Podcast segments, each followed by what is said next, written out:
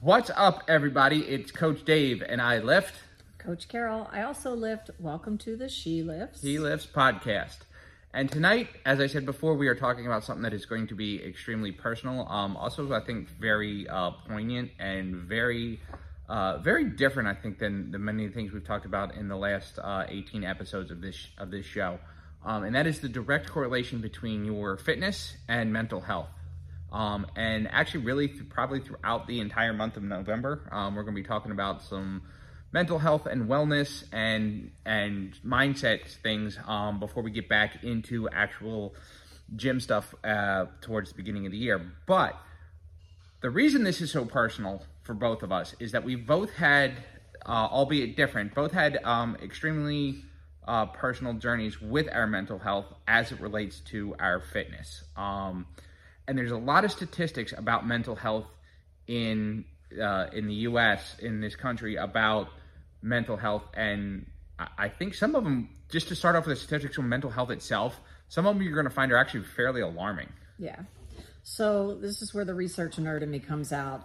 We did some digging, and I found some recent reports. They are talking about, especially the year 2020, which is a pretty pivotal year for mental health for a lot of people. So stats that we have, 21% of the U.S. adults experienced a mental health condition in the year 2020. 5.6% of U.S. adults experienced a serious mental health condition in 2020, which is often defined as a psychotic disorder, bipolar disorder, or severe anxiety or eating disorder that significantly impairs functioning. So that to me was pretty striking. In 2020, 32.1% of U.S. adults experienced both a mental health condition and substance abuse. Oof. Yeah. So 2020 was not our friend. As of 2020, suicide is the second leading cause of death for U.S. children ages 10 to 14. Let that sink in. It is the second leading cause of death for U.S. children ages 10 to 14, preceded only by unintentional injury. In 2020, 51.2% of U.S. females received mental health services, while only 37.4% of males received mental health services. That to me, and again, I'm going to get into this a little bit later, but that to me is a huge number, a huge stat in and of itself. The difference between men and women, and we'll get into that. But that's one thing I'm real big on with my clients is, and the stigma both for men and women, and especially men. I feel like a lot of times if you say, as a man, you say I'm depressed, I'm anxious, I'm whatever. It's almost like, you know, our response as guys for the most part to each other is like, dude, like suck it up, come on. And you know, there's a time and a place for that. I'm not gonna sit here and say that because we are guys, and that's kind of how we show love is we hit each other. But at the same time, there you have to recognize the difference between I'm sad because such and such happened, or I'm really going through some shit and I need some help right now. I need help. Yeah, there's a difference between a big difference. So we can talk some more about that. Young adults age 18 to 25 in the United States have the highest rate of experiencing any mental health concerns, 30.6%. So 30.6% of 18 to 25-year-olds in the U.S. compared to adults aged 26 to 49, and the highest rate of serious mental illness coming in at like 9.7%. And when we talk about serious mental illness, we're talking about, just so we're clear, we're talking about things like not just depression or anxiety. We're talking about bipolar disorder, schizophrenic, borderline personality disorders, those types of things. Right. But still just a huge percent, that 30.6% of our young adults. That to me is kind of scary.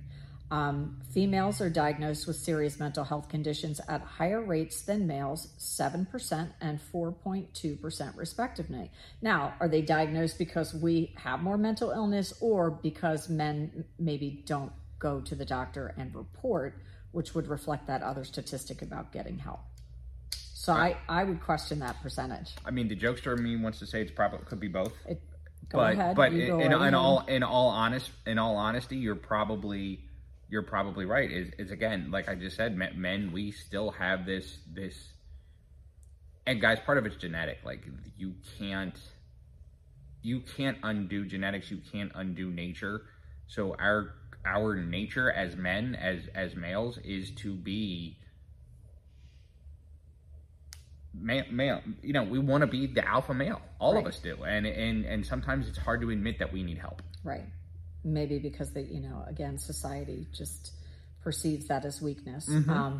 Interesting fact, ladies, as I always address our ladies, especially our menopausal ladies, anxiety and depression significantly increases as a woman begins to go through perimenopause and menopause. The risk of major depression is 2 to 5 times higher during that transition, 4 times higher during the actual menopause period. That's crazy to me. That's crazy. Like, you know, it's bad enough, and then, you know, your rate of anxiety and depression goes up even more during that time.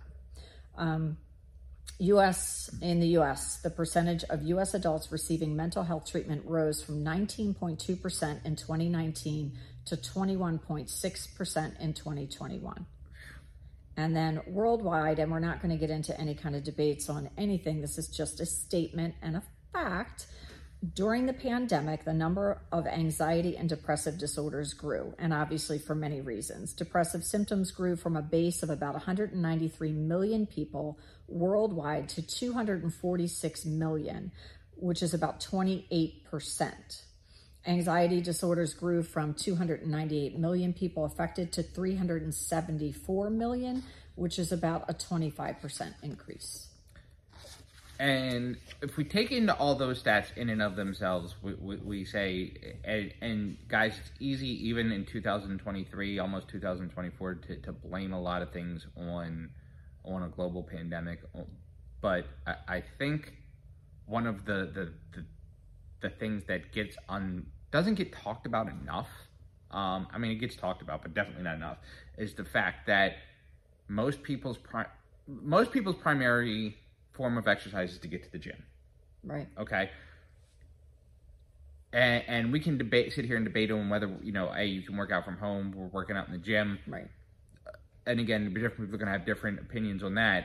But I think one of the things that more people definitely do exercise in the gym. And when the gym is shut down, it's easy for those numbers to go up. And I think some of that, we haven't even scratched the surface of some of the more long-term, because and again, I'm not going to sit here and say the gym is the cure for everything. Mm. And I know a lot of people accuse me specifically, but the fitness industry in general, is that we say, oh, working out and eating right, that's the key. That's the key to everything. No, it's not the key to everything, but it is the key to some things. And one of those reasons is because when we exercise, there are hormones released. And we've talked about that. When we talk a lot about the testosterone and the estrogen and stress hormone. Why is it escaping? Cortisol. Cortisol. Because you're stressed. Right. For some reason that name was just. But what we don't talk about enough is the fact that the endorphins and the serotonin, the quote unquote happy hormones, are released when you exercise. You hear about people talking about a runner's high, or maybe you've done this yourself. For those of you who are beginners or even intermediates, you've gone to the gym and you're like, I really don't feel like being here today, but I'm going to power through it. And by the time you walk out, you feel 10 times better than when you walked in. Right. Being fit in general, even if you're not actively exercising at that minute, can also improve your mood on a overall scale. Physical activity can distract you from negative thoughts. So if you're stressing out about how am I going to get all this stuff done, how am I going to pay my bills this month, anything that is stressing you out, you get into the gym. When those endorphins and the serotonin goes up, the cortisol automatically goes down. Now, some of it does depend on your workout, and we're not going to get into that today. But the other thing that we can see when we exercise is because the rest of your body, of your cardiovascular health, your heart health, your gut health, all those other things sort of improve. That means you're getting more oxygen to your brain. So your brain chemistry now is improving too. Again, if you do have some sort of mild depressive or anxiety disorder, that can be balanced out because now your brain is functioning at a more optimal level. Psychologically, exercise can improve your self-esteem, which we know that, and your self-efficacy as by setting small goals. Things like running, walking, they can sort of challenge you to do something that you thought you couldn't do. And as you get further along in it, you push yourself. Suddenly you're accomplishing things that you didn't think you could accomplish.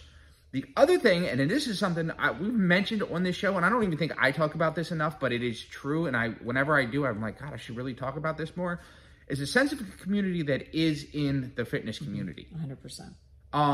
You go to a gym, and this is one thing I've always hated about certain gyms' ads when they talk about intimidation in the gym.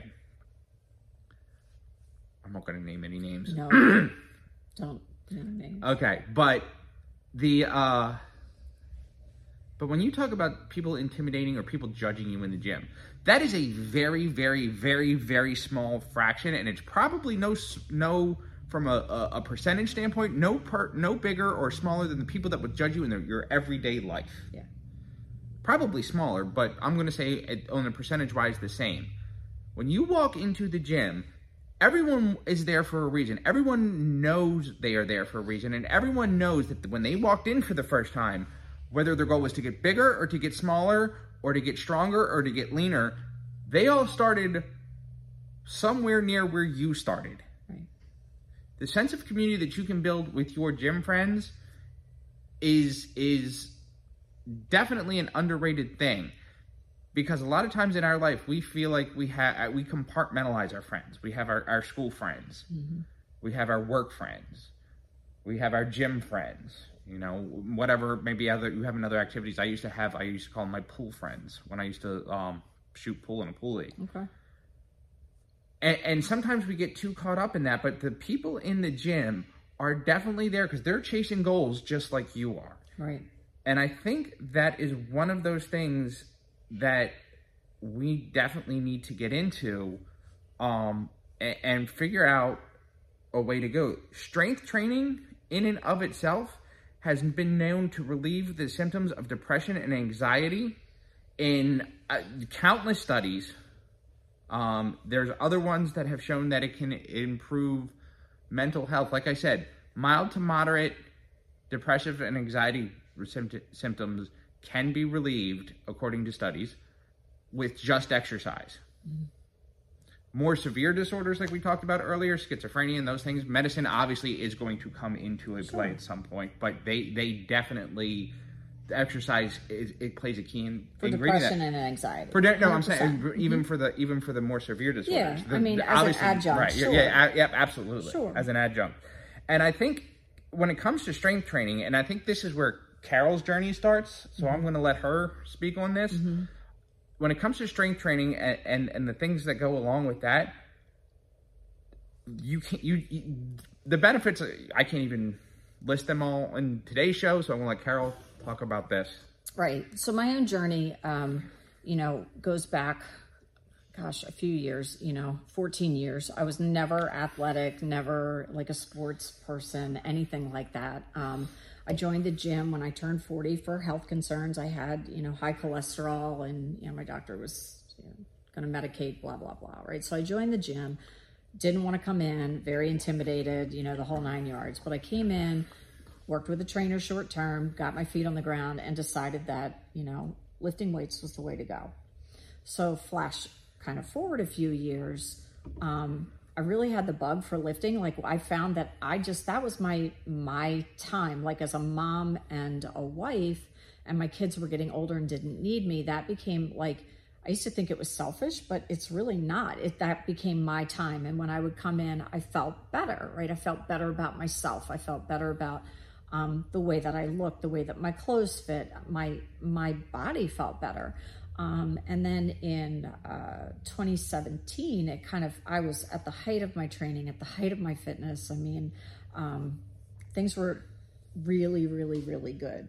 And it came to a screeching halt when I was diagnosed with the autoimmune disease that I have.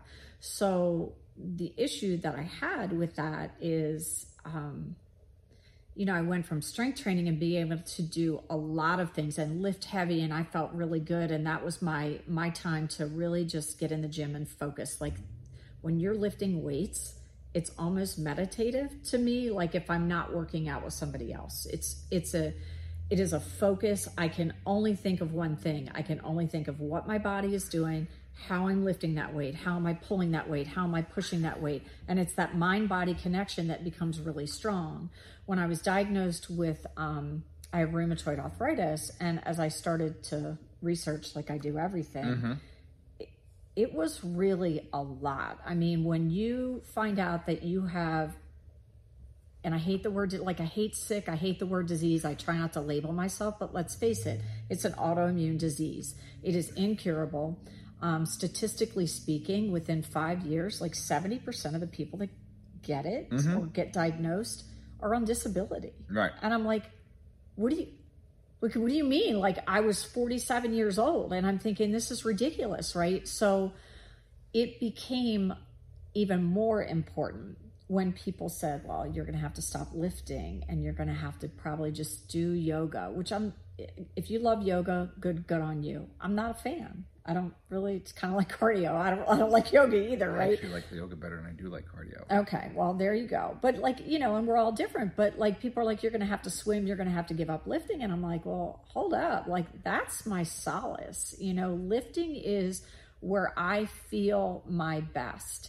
And it was, depression was a real thing. I mean, that was, it was tough. It's tough to face yourself and go, okay, you're now, like I've had experiences in my life, and this was one of those pivotal moments where your normal's getting changed because you can't go back.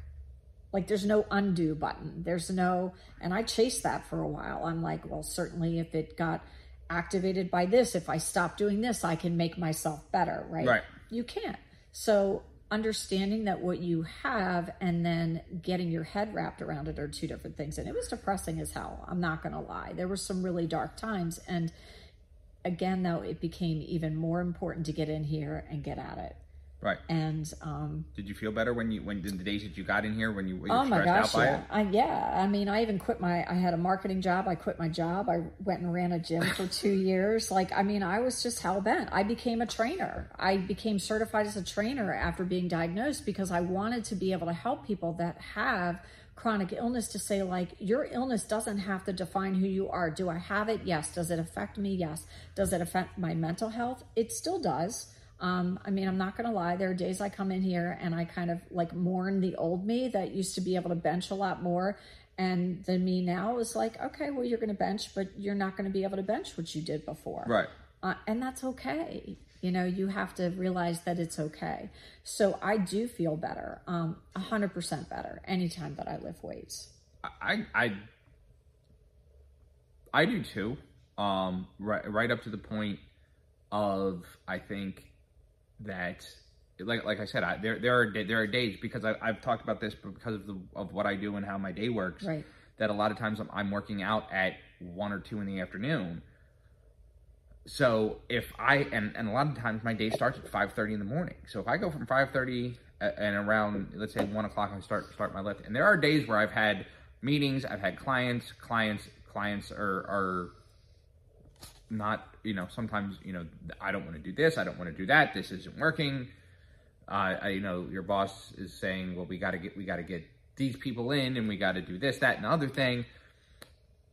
And I'm like, oh, I just want to go home and take a nap, or I just, you know, I used to tend to stress eat, and I'm like, God, I just want to, you know, Big Mac or Whopper or something.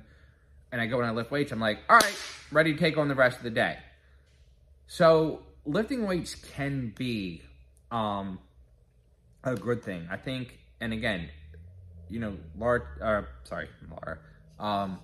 Carol talked about yoga and Tai Chi, and while those aren't everybody's cup of tea, I like yoga, not for the meditative part of it. I like it for the stretching part of it, because that's I like having that sort of guided stretch. But they are good things. Oh, yeah, I mean, yeah. And, like, and I'm if you enjoy that, 100%. I mean, I can't say it's my favorite thing, but it's definitely, for me, it's the stretching. But even that's what got me to it in the first place. Right. With wrestling and jiu-jitsu, where you tend to contort yourself around a good bit. That's what got me into to help my flexibility, my mobility. But then I also found that there's sort of this, while you're doing yoga, you have the music and the sort of the soft, quiet, monotone music, and it's calming. And there's the one thing, and I love this about yoga. If you've ever done a guided yoga class versus a guided strength training class, where the strength training instructor, you know, including yours truly, is going, "Let's go harder, harder, faster, faster," and the yoga instructor is like, "All right, go ahead and give it a little stretch, but once it starts to hurt, go ahead and just relax, stop right there. And once you feel it, it's so much a different mentality." Different. And as someone who's very into that strength coaching, I laugh with it sometimes, but I think a lot of times, and you have the statistics on this. Talk about the yoga and the mindfulness and that kind of stuff, how that can help reduce your stress. And so yoga, I mean, there's some studies out there. Again, I always go to studies first. And if you ever want all the links, believe me, I have them. Yoga, like, it can ease symptoms of depression, especially when combined with usual treatments. So we're talking about another adjunct therapy. Is it a cure-all in itself? No. Is it going to help with some of the other treatments that you're going to get, like cognitive behavioral therapy? You know, there's studies out there that show that those two things together get greater results. Tai Chi, you know, that's another Eastern tradition. You know, specifically like karate yoga. That it's not karate yoga, but it's like that slow, gentle practice, you know, relieving symptoms of depression, according to some, you know, studies and research. You know, another thing we talked about it the other week with cardio, just plain walking, like, because most anyone can just walk, and better yet, get outside and do it. Like we talked about that last week. Get outside. Go, if you have kids, go throw a ball with your kids. If you have a dog, take your dog out, let your dog run with your dog, take a hike, work in the yard, go rake leaves. You know, sunlight has been shown to facilitate increases in serotonin and mood supporting brain chemicals. Like, that's what it does. And especially now that we're coming into these winter months, which I don't know about you, but I'm not a winter girl. You know, seasonal affective disorder. It's a real thing. So what the best thing you can do, bundle up and get outside. Let that sun hit your face, even if it's cold. Give it like 10 minutes or so outside. You know, there's natural ways to combat some of the ways that we feel. And combating the way that you feel without having to turn to medications or drugs and alcohol. And guys, I've talked before on this show that I do enjoy alcohol from time to time. So I'm not saying that, but I have learned over the years through my own struggles is that I tend to drink more as a celebration or as a social situation than I do. I have definitely laid off the drinking because I'm upset. And I actually find that getting back to the gym is a better for my overall than overall mental health and clarity than having a drink, even if it's just one drink. Like sometimes I feel like definitely going for a walk, like you said, getting outside I think is one of those things that is definitely underrated. But the depression, going back to the strength training and what I've talked on this show before. So I want to thank you, first of all, for sharing your with us. But now I'm going to share mine.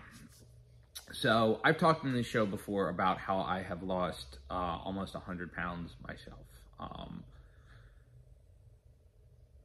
Well, the parts, and I've alluded to some things here and there, but I've never really talked about it. And I think this was the show that I was kind of waiting for it to talk to it.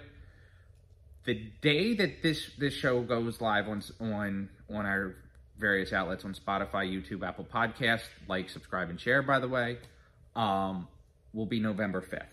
November 5th, 2023. 4 years earlier, November 5th, 2019, I attempted to end my own life.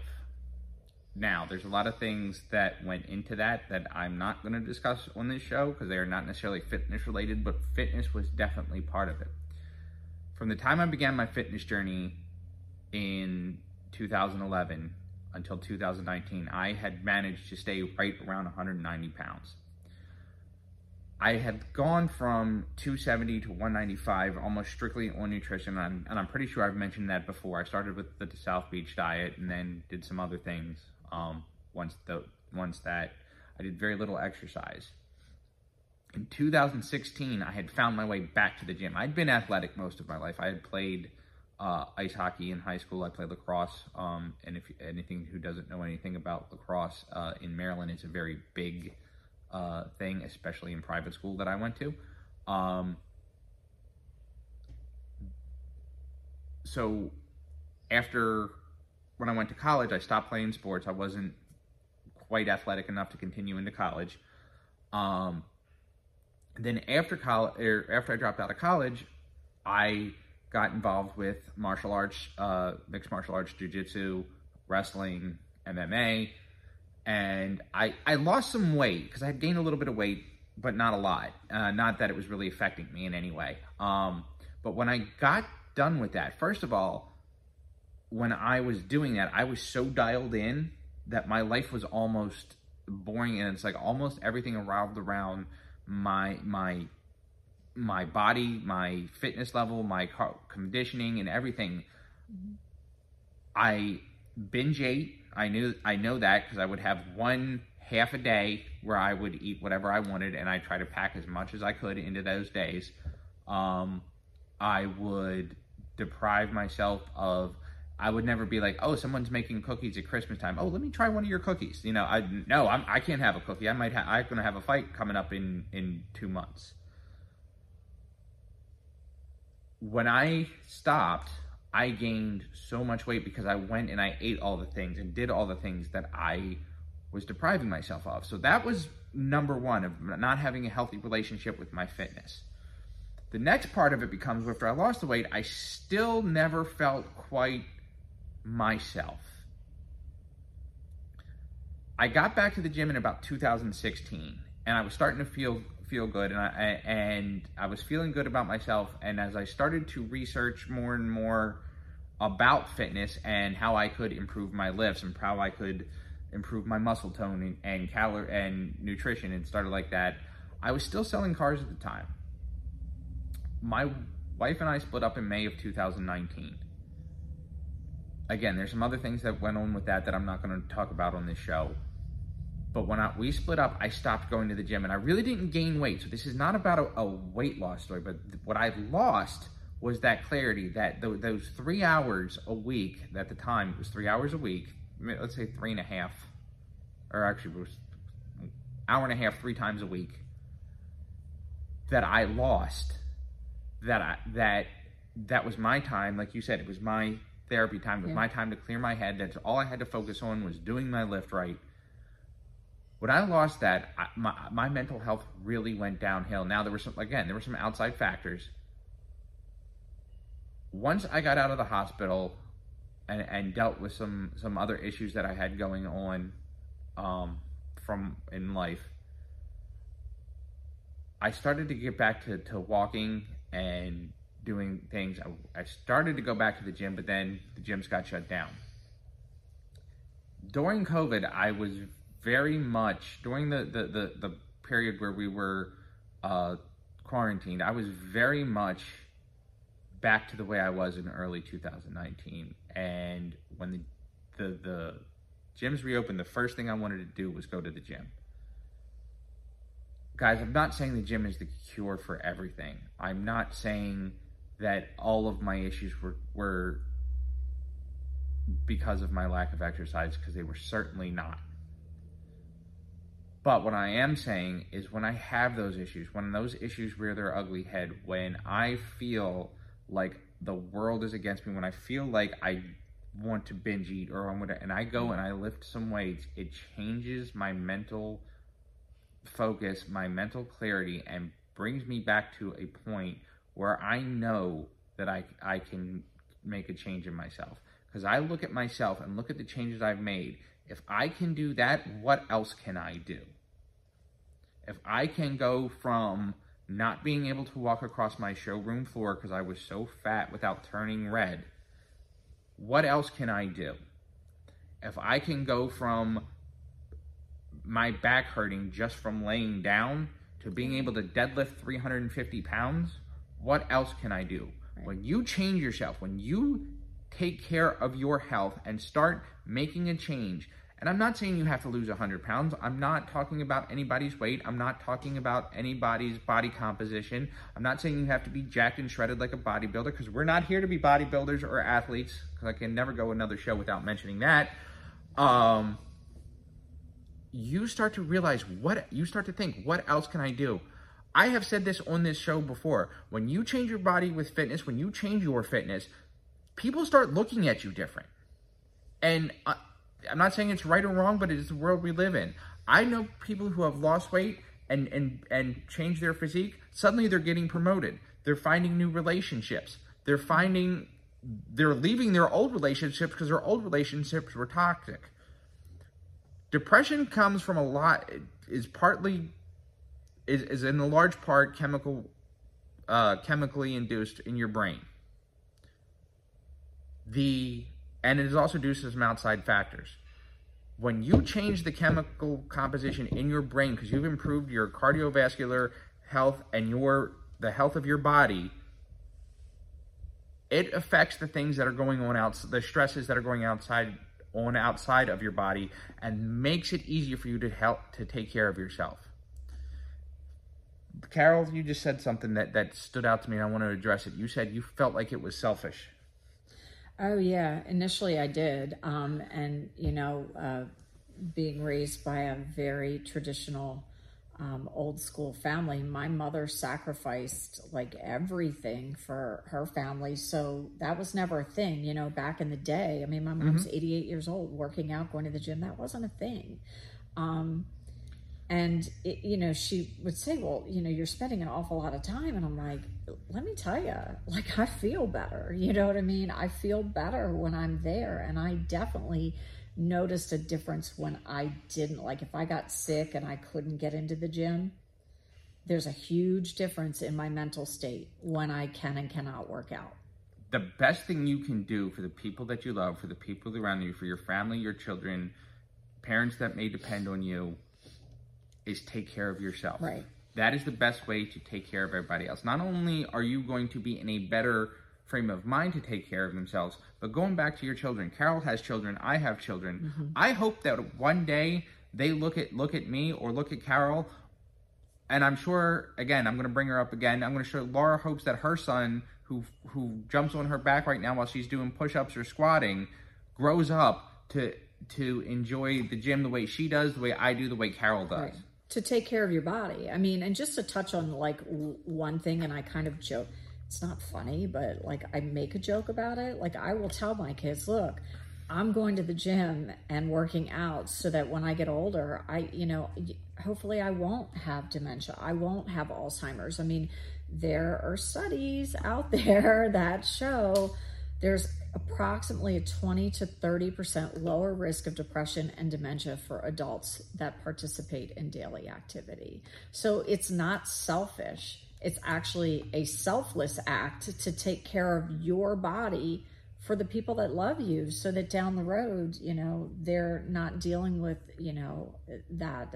It's a horrible thing to deal with when you know that, someone's mental state is slipping. And especially if you can prevent it. Exactly. If you can prevent it, and again, do you want to be the person that I know when I grow up, I don't want my kids to have to take care of me. Yeah.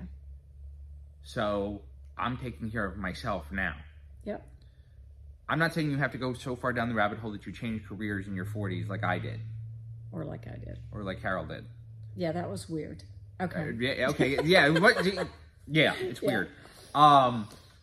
Especially in this business, because again, when you're 40, when you start out, like everybody else around you is like in their 20s, and they look at you. I was 48 when I became a trainer. Oh, you were 48. Yeah. Oh, I was 40. Oh, 40. No, I'm sorry, 42. Years. Yeah. We had this conversation. That's not. Yeah, and everyone else around you is in their 20s. That's definitely weird. And I went to run a gym. I don't feel my age. Oh, see, you were running a gym. I was actually, like, when my first job was actually training people. Mm-hmm. So that was... Yep. I went in and ran the gym and loved every minute of it. And then COVID. Guys, the thing is, take care of yourself. And again, before you seek help in a bottle or a bottle of pills or a bottle of booze, first of all, talk to a professional. Secondly, get your ass to the gym. Pick up something heavy. How much is enough? How much is enough? How much? Exercise. How much? So they say 30 minutes a day.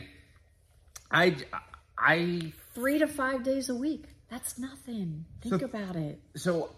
So for general health reasons, yes, I would say 3 to 5 days a week, 30 minutes a day. If you're trying to actually change something about yourself, I have said before, my personal goal is 1 hour. If my clients I'm not talking physical, though. Okay. If you're talking just mental, then then I'm going to say 30 minutes. To improve depression and anxiety. And if you're depressed, it sucks and you don't want to. What we're saying is if you can just try and if you can just get yourself out, 10, 15 minutes a day, if you can't do 30, it's going to help.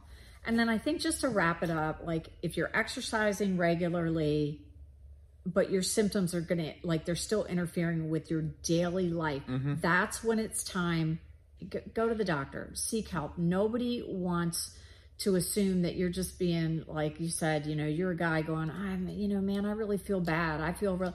No, like some people don't give the warning.